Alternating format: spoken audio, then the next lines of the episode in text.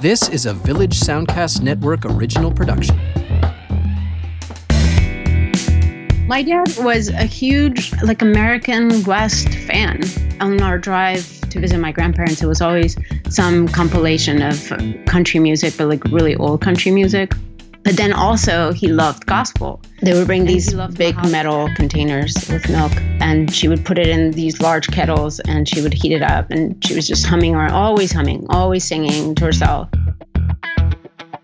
This is The Food Podcast, a Village Soundcast Network production where personal stories are shared through the lens of food. And so I would listen to my tapes because, this is 1995. And it was always kind of in isolation. I would close the door, listen to music, and I would cook. And it was really me and shutting everything out. I'm Lindsay Cameron Wilson. On long car rides, my dad used to play a favorite song, then press reverse on the tape deck and listen to it again. I think Katrina and the Waves' Walking on Sunshine always played 3 times in a row. This song repeat gene is in my blood.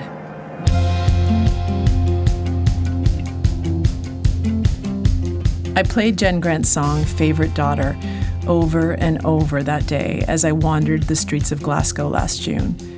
It felt right, in the rain, in Glasgow, a city that means green place. Summer's gone, and the rainforest falls below. When Jenn was pregnant, a psychic told her she would give birth to a baby girl.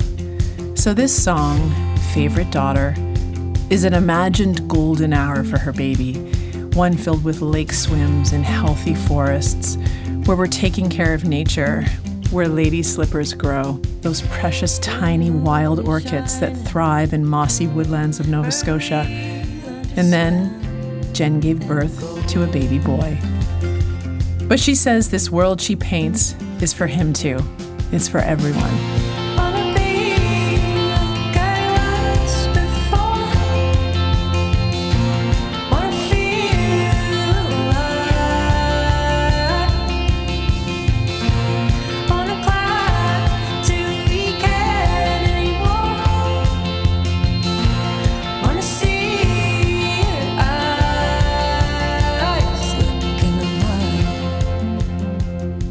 My world that day was a rainy city filled with Victorian architecture made of sandstone. It was a marbled tahini brownie from a cafe that was part art gallery, part vegetarian restaurant, and part community meeting space. It was a thin swirl of white that tasted like halva, a flavor from my year spent in Montreal. It was a day of solace, all alone, a blank slate before I traveled south to the countryside, where I was attending a gathering of creative women from all over the world. It was a day of thoughts, of music, and a long walk in the rain. A few days later, we were gathered around the dining room table at Auchinleck House, just south of Glasgow. It was golden hour. The sun was sparkling in the mirror above the mantel, and light was dancing off wine glasses and silverware. The table was decorated with treasures from the forest. An old stump stretched down the center of the table, covered with emerald green moss. It was a green place. And just in front of me, growing from the mossy log, were tiny lady slippers. The lady slipper reached together round.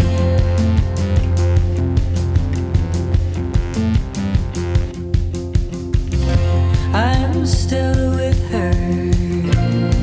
I'm walking on the softest ground.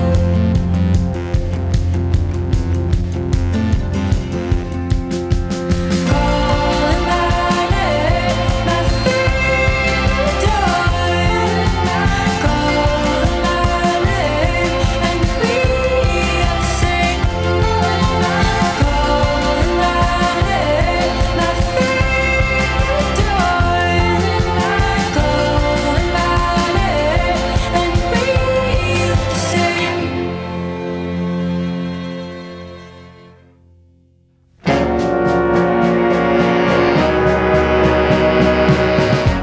the Food Podcast, we talked to Aran Goyoaga, a Seattle cookbook author, stylist, and photographer. Aran has a new book out, Cannelle et Vanille. The book is beautiful. It captures the flavors and tones of her life in Seattle, with the Basque Country, where she was born, running throughout. This is the second time Aran's been on this podcast. The first time was all about navigating a life in food when you can no longer eat gluten. But this time round, I wanted to step into Aran's kitchen and hear what it sounds like.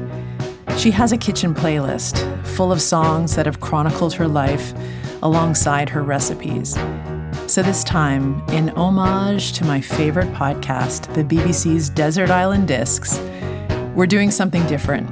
Aran is sharing her stories through the lens of 5 recipes from her new book and the 5 or so songs that accompany these recipes. Today on the Food Podcast.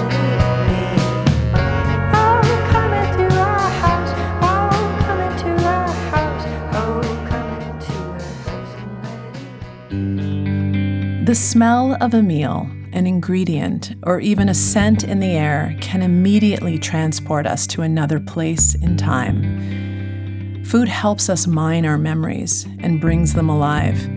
But music amplifies memory. Suddenly there's a new shape, dark and melancholy, bright and joyful, bringing laughter or tears.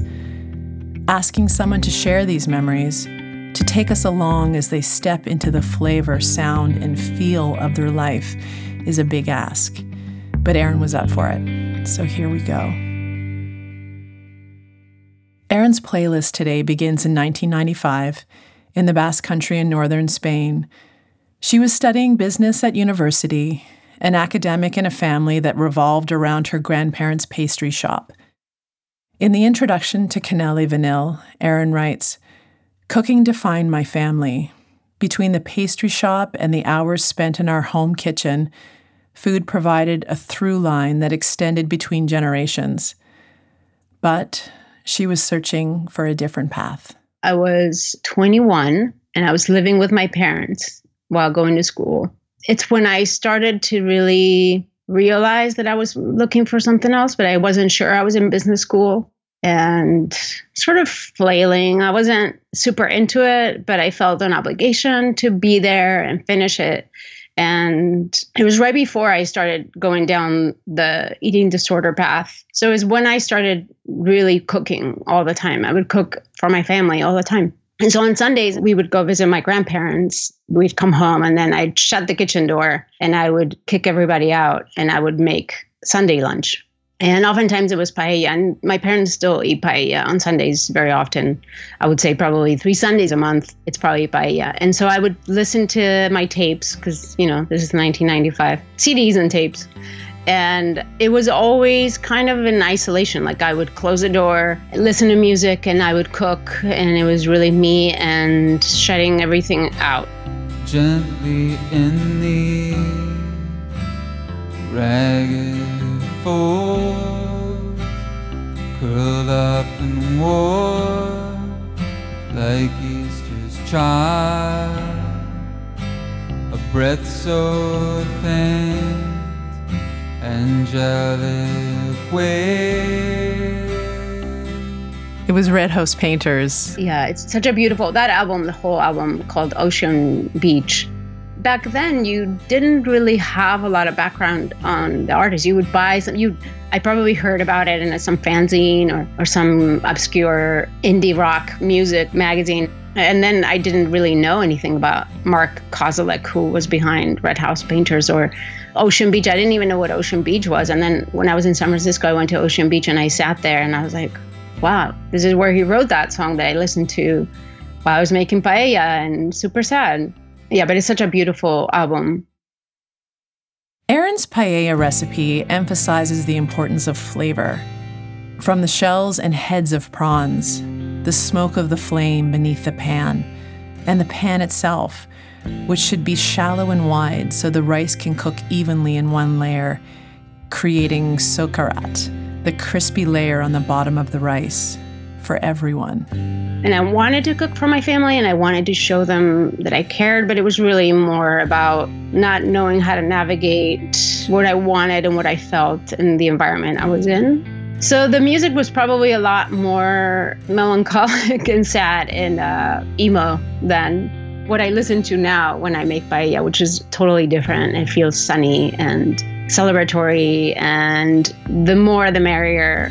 So I feel like I love that contrast of that journey that I've lived with cooking and my own personal discovery and how I feel about myself or how much space I take in the world.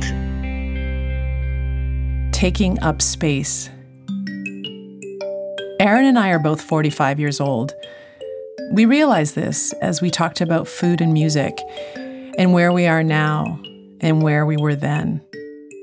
For both of us, 45 is a time where our days are more deliberate, less chaotic, less unsure. We're standing on our feet, solid, confident in the space we occupy. But this takes time and practice. It wasn't always like this. I asked Aran about having an eating disorder and the concept of taking up space in the world. It's less about food than one might think. It starts with food because it's usually something that you have an attraction to or you love it so much, even though it seems like, why would you use that as such a negative tool if you love it so much? But it's really about creating order and sense and control. When you feel inside is sort of spinning and out of control, you kind of need to put all your things in your surroundings in order to feel like you know what you're doing. And so it's almost like rationing what you're eating just gives you this feeling of control.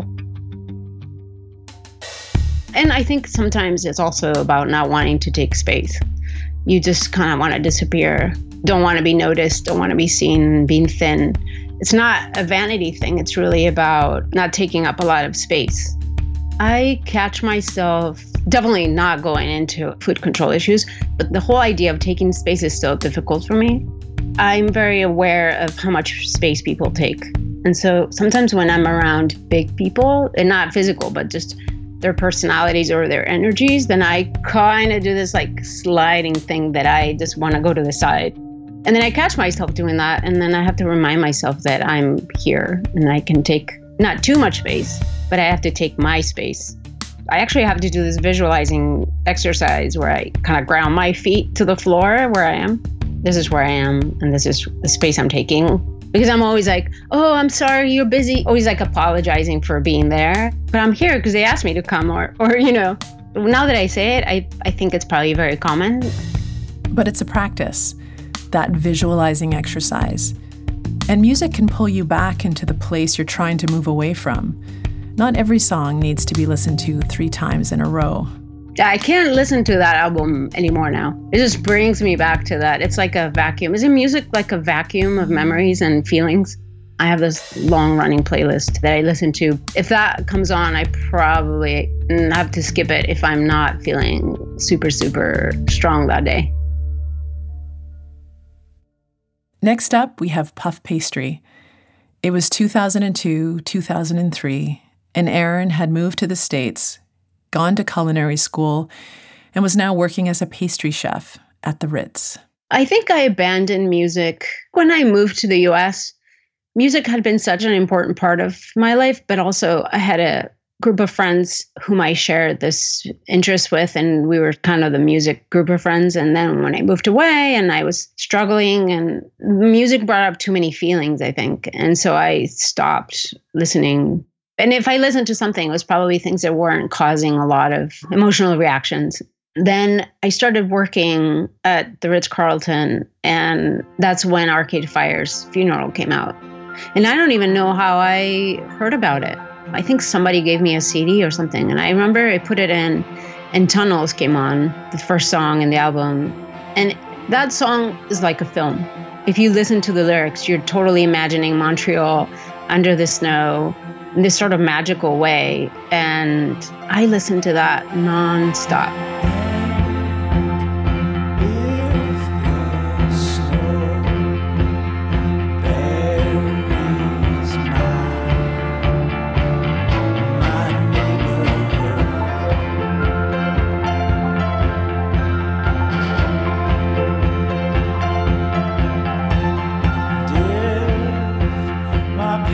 So puff pastry, it's kind of like the quintessential, I think, pastry chef days, that recipe for those days in my life. And I think for many pastry chefs, you make a lot of puff pastry and it's such a technical thing. And, you know, you kind of have to pay attention.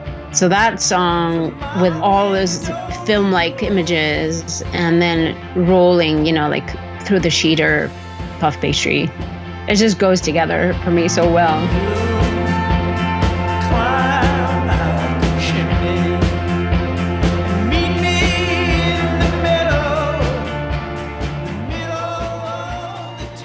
I lived in Montreal way back when, during that tough time between education and career.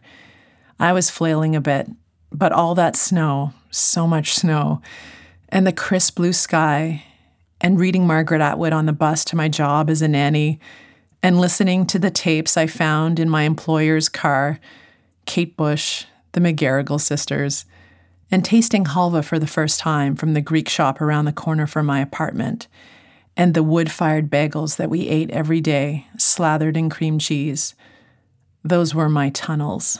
I think they called it Funeral because multiple family members passed away while they were making it. So I don't know if the songs came from that place of funeral, but I think it just kind of ended being overarched with death. But at the same time, the songs are so big and anthem-like, and this sort of humanity that comes through, and beautiful, colorful, you know, with all these horns, and it's just so beautiful to me. And then it's so communal. I think that album is so much about who you're with, and this is like, we're going to go conquer something. And I love that. When you're in the water and just the waves kind of carry you, that's the feeling I get with that album.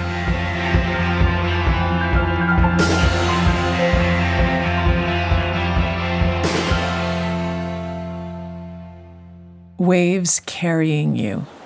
This resonates with me. The ocean surrounds us here in Nova Scotia, and I'm happiest in the waves, salt on my skin. And I think that much of being in the ocean has to do with solitude. When you dive under the surface, it's just you.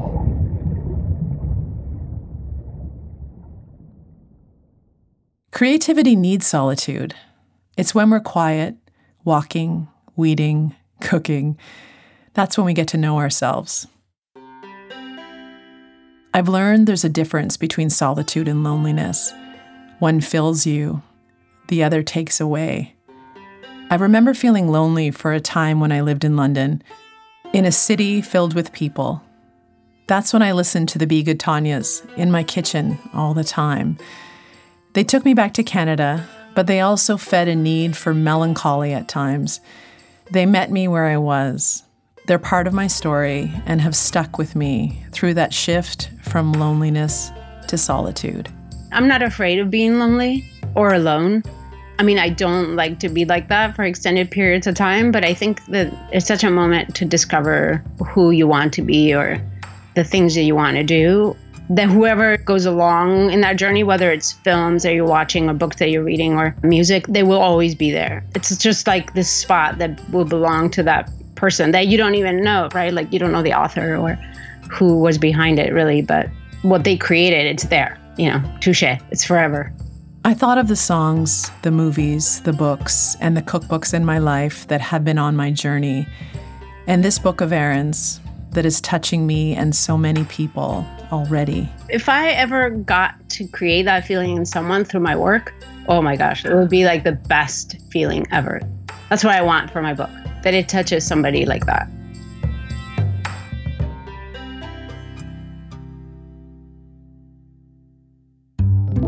Aran's recipes are gluten-free. She has Hashimoto's and Meniere's disease. Both are exacerbated by inflammatory foods like gluten. But I don't get the feeling this is a specialty diet book. This is her food, the recipes she has developed in the quiet of her kitchen as she got to know herself, testing, photographing, listening, and wearing her apron. Aran's latest book is dedicated to her son John and her daughter Mirren, with the words, "I hope you will always think of me in the kitchen with an apron on." And that comes from my grandmother, for sure. And also my mom. My mom always wears an apron in the kitchen. But my grandmother was just like, she'd go outside on the street and she'd just always had an apron on. And I don't know, that having an apron on just always gave me a symbol of just welcoming people into your house. And I think sometimes maybe for some women or men, having an apron on might mean something more domestic, just being a traditional perspective of a woman at home and taking care of domestic duties. And that's not at all what I envision. It's more of a, here I am, I'm cooking, grab a bowl, take a seat, and just welcome people in. I forgot to ask Aran if she sings with her apron on, but she told me that her grandmother did all the time, especially while preparing milk for desserts like flan. She loved to sing traditional Basque songs and loved to sing church songs in Basque. So she was always singing when she was in the kitchen. And she's, you know, when you're in the kitchen, you're, even if you're surrounded with people, everybody has a task and it's very focused. And she was always kind of singing to herself. Like I say in the book, she was in charge of pasteurizing the milk that came from just maybe a kilometer or two up the road. They would bring these big metal containers with milk, and she would put it in these large kettles, and she would heat it up, and she was just humming around, always humming, always singing to herself. And so there's a Basque song. I was thinking about this. Should I pick this? Because nobody will really understand the lyrics, but it's a poet. His name is Xabier Lete. And he sings his poems, but he doesn't have, you know, the most beautiful voice. It's very kind of dark and somber. But the words are so beautiful. And this song, Seaska Kanta, means the song of the cradle, or like it's a lullaby song. And it talks about mother love and mother milk and breastfeeding. And it sounds so weird saying it in English, but it's really about even while your mother's breast or hug means to someone. Amaren bularra, aurraren janari, aurraren egarra, beti unkigarri, baratzonen erdian, oseak nagoni, zure bular lastanen, antzizta egarri. It's a mother love song, but it's a grandmother love song too. My mom was the oldest of 8. And so she was always home, in her home. I grew up across the street from where my grandmother lived. So my mom was always with her mom, and I was always with my mom, but therefore I was always with my grandma. And my grandparents always came on vacation with us because she was the oldest kid and she took care of them the most. My grandmother on my mom's side was ever present. Her name was Miren, and she always wore an apron, and she was warm, like a really warm woman. She would go outside on the street with her apron when she was in the pastry shop, and she'd go outside and she'd talk to everybody. I never heard my grandmother talk badly about anyone. She never gossiped. She was just like this motherly figure for me and for other people. And she had a bit of a belly, and I remember just resting my head on her belly oftentimes when we were in the car. So even though she was my grandmother, I loved her like my mother. And with that milk, the milk that was heated to the tune of a Basque lullaby, Aran makes her grandmother's flan.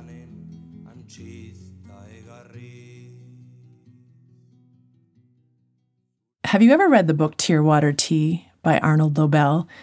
It's about an owl who lives in a cozy cottage with a tiny kitchen and a comfortable chair by the fire.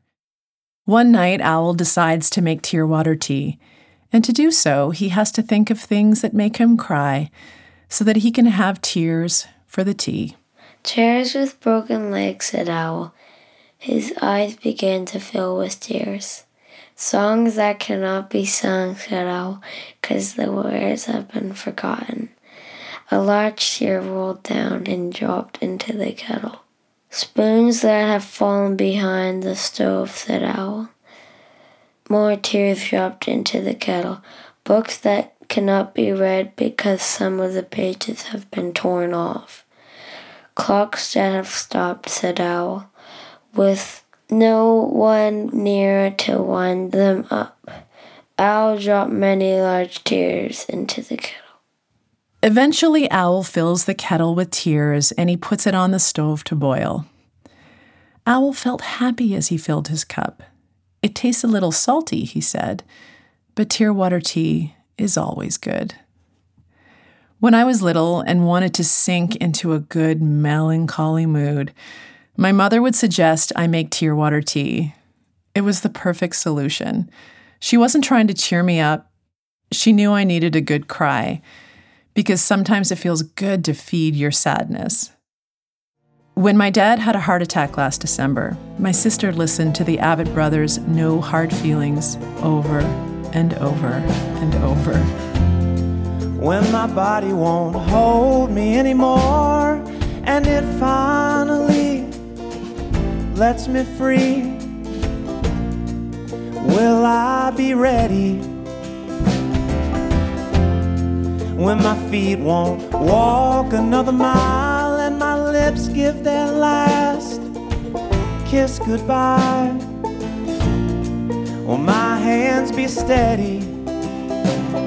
When I lay down my fears, my hopes and my doubts, the rings on my fingers and the keys to my house, with no hard feelings. But then it's good to turn it off and to drink the Tear Water Tea, because as Owl said, it's always good. And in the end, he was happy. Sometimes one dish can be the catalyst for a spectrum of emotions. For Aran, it's tortilla, onions and diced potatoes poached in lots of olive oil, whisked eggs and salt. These simple ingredients that come together in a hot nonstick fry pan to create a dish served at Basque birthday parties, school fundraisers, or picnics at a beach. A simple cultural icon, says Aran, yet also a blank space, ready for a spectrum of music. It's really simple, and I don't think that there's a right or wrong way of making it. But the thing is, like, you can really see the differences in who made it. So, like, when my grandma made it, she always made it one way, and my mom makes it, it's just a little bit different. And when I make it, it's a little bit different. And it's just like the person's touch, how you tuck in your edges, or how dark you let it go, or even the pan that you have will affect it. So if you're making the same tortilla in a different pan, it will change. And so it's just like the simplicity that it lets the soul of a person come through too, you know? And that personal touch can change depending on the song. Aran's happy dancing song while making tortilla is Crazy Rhythm by The Feelies. It's so fun. I feel like I just want to dance to that song. So I'd probably neglect the potatoes and the oil a little bit longer than if I was listening to Elliott Smith. But if she's feeling introspective, it's Elliott Smith. No Name Number Three. But Elliott Smith is like Red House Painters that I have to take in with a dropper, because it just fills me with so much emotion that I have to be careful. I mean, Elliott Smith was brought up in Portland, and, you know, I live in Seattle, so these places in the Northwest have this, like, slippery slope, which I love, right? The mood that it can set you in, especially in the winter. The music is, like, full of that feeling, and I love it, and I just, like, revel in it, but I have to be very careful. On the BBC's Desert Island Discs, the guests choose 8 songs to take with them on a desert island.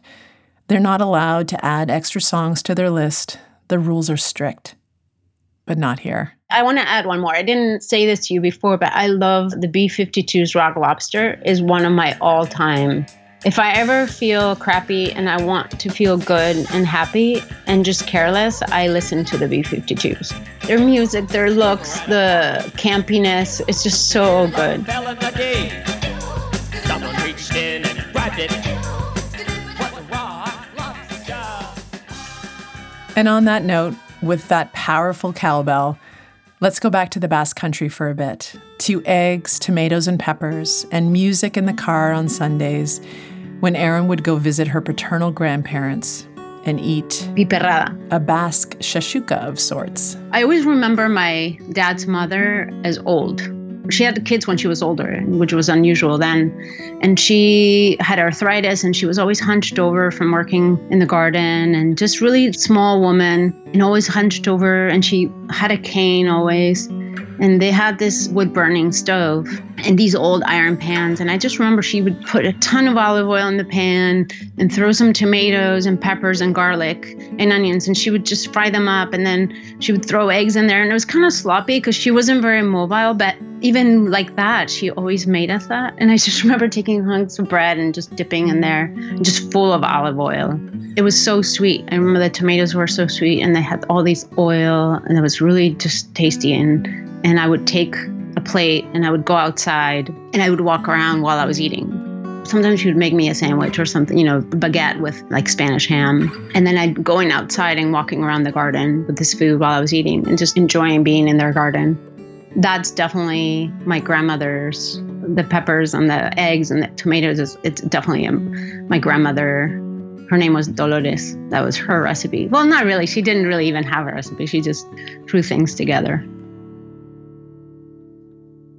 If you've watched Aran's video series, A Cook's Remedy, where she takes us to the Basque Country, to her parents' home and up into her father's art studio, and we see his collection of CDs that he plays while he paints, you'll already know his love of American music. My dad was a huge, American West fan. And it's funny because I don't know where he got that from. Nobody around him knew anything about the West. But my father was obsessed with Lewis and Clark and kind of the discovery of the West. And so he would read about it and he would listen to all this American music. On our drive to visit my grandparents, it was always some compilation of country music, but really old country music. But then also he loved gospel. And he loved Mahalia Jackson. And so sometimes today, even when me and my brothers, when I go visit them, we go to the beach and we play Mahalia Jackson. It just kind of catches them, because it's such a memory of our father. Sunday mornings to me sometimes are for Mahalia.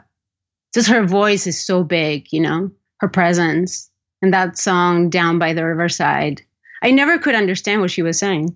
And then recently I Googled the lyrics and I realized it was really about no war, no more. And I was like, Mahalia, wow. So amazing.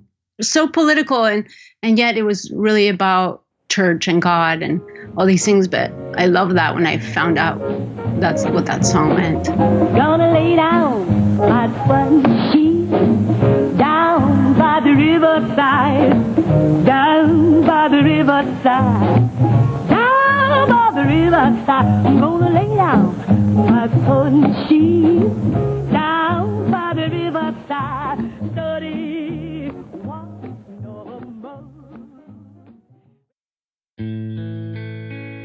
world Aran shares with us through her photography is a close-up view that's raw and real. The shadows of gray Seattle and the softness of magnolias, dahlias, and roses, and the pink of poached strawberries and rhubarb, and the purple tips of artichokes. But if you pull back, you'll see a family living in a house in the Pacific Northwest, her nod to Lewis and Clark, perhaps, with a vegetable garden and climbing roses and friends gathering around a table and music, always music. The Basque Country is the vein running through it all, but there are new flavors, sounds, ingredients, and wisdom layered over top. And here I am, in my kitchen, making Aran's blistered corn, nectarine, and watercress salad, again, because it's so good. And I'm listening to Jenn Grant and thinking about the blending of worlds, the imprint we make on each other, and the importance of solitude, and feeling confident in the space we occupy, and standing tall in our space on the softest ground. The lady slid.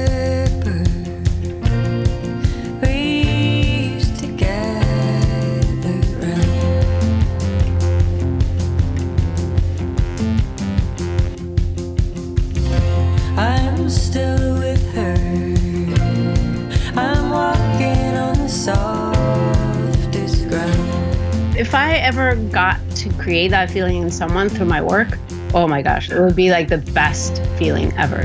That's what I want for my book, that it touches somebody like that.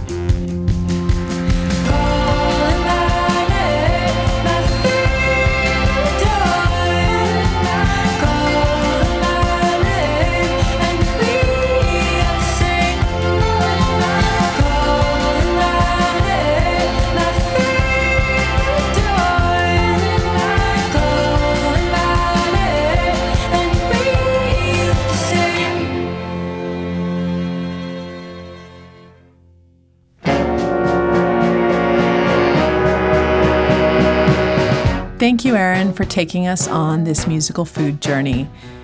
You can find her new book, Cannelle et Vanille, at your favorite bookshop. Or visit cannellevanille.com. cannellevanille.com. All the links to songs and other things mentioned in this episode are in the show notes. You can find them at lindsaycameronwilson.ca/thefoodpodcast. And if you want to go a little deeper into Aran's story, you can listen to episode 15 of The Food Podcast. It's called Life After Gluten. I'm on Instagram at Lindsay Cameron Wilson or at The Food Podcast. And as always, thanks to Luke Badio, our producer and sound engineer, and to Jenn Grant for our theme song, One More Night. Thanks for listening. I'm Lindsay Cameron Wilson.